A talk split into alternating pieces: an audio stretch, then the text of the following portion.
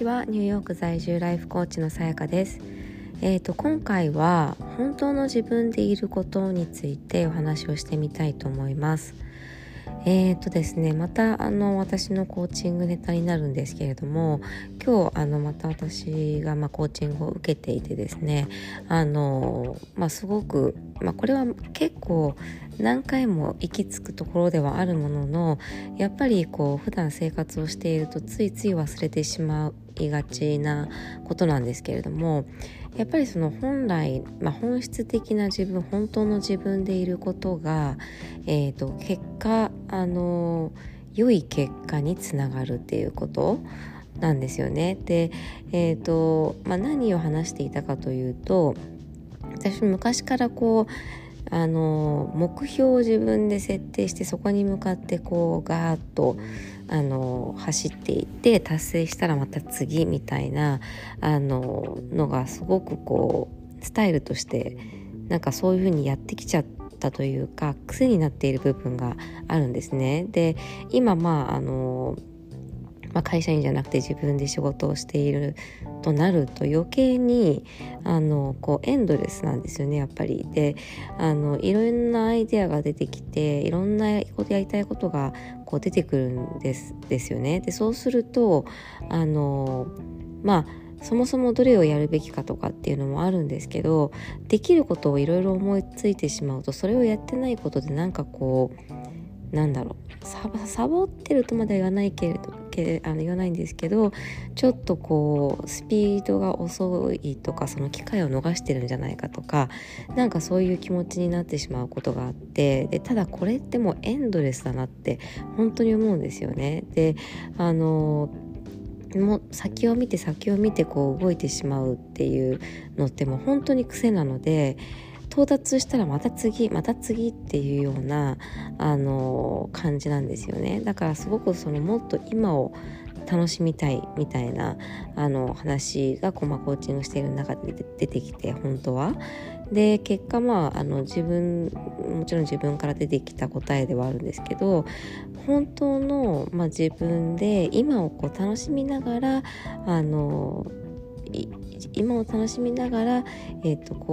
トレスフリーで、もちろんストレスがゼロっていうことはあんまないと思うんですけど、できるだけストレスを抱えずに、今を楽しむ。で、今を楽しむことで、結果多分私ももっとリラックスをしてパフォーマンスが上がり、よりクライアントに良い影響を良いコーチングができるっていうことで、結果私が望んでいるものになるっていうことなんですよね。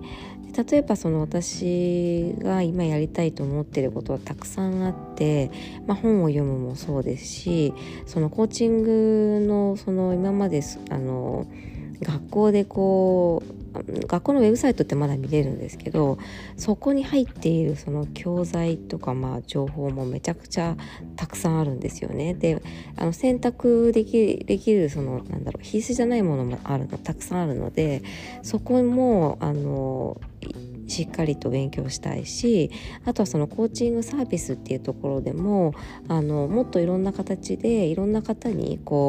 ッチするようなフィットするようなサービスっていうものを提供していきたいなとか、すごく本当にいろいろ思い浮かぶんですけれども、やっぱりどうしても今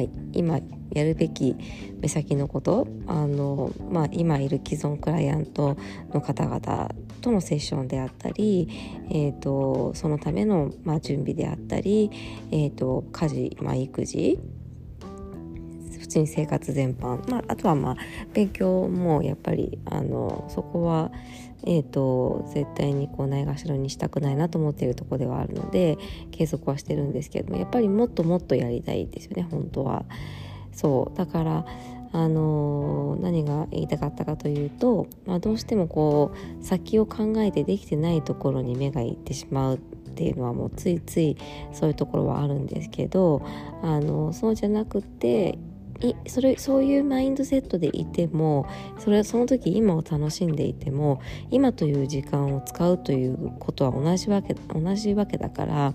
そこにいかにフォーカスできるかってっていうのがすごく大切だなっていうふうに改めて感じたんですよね。で、私もそこにフォーカスをすることで結果良い結果がもうついてくるっていう感じですよね。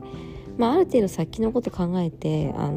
やることとかっていうのを計画立てるのは大事だと思うんですけど、多分それはどこかで時間を区切ってやればいい話で、四六時中そうやって未来を追いかけているっていうのはまたちょっと違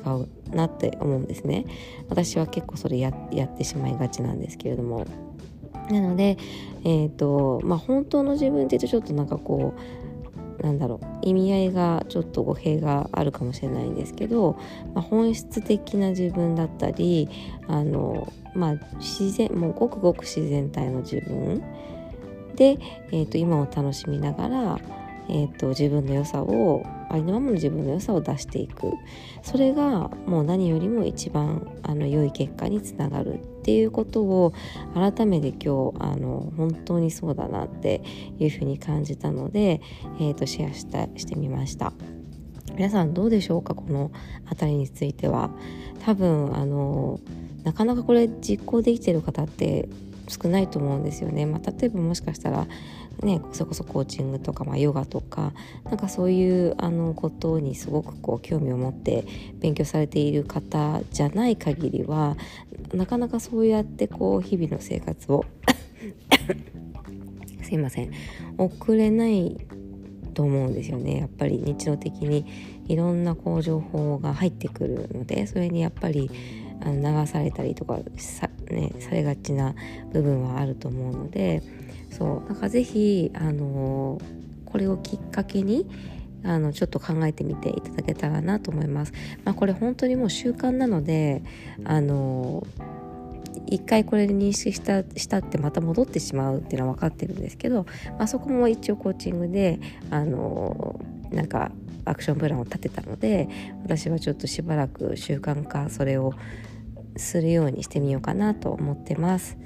はい、今回も聞いてくださってありがとうございました。素敵な一日をお過ごしください。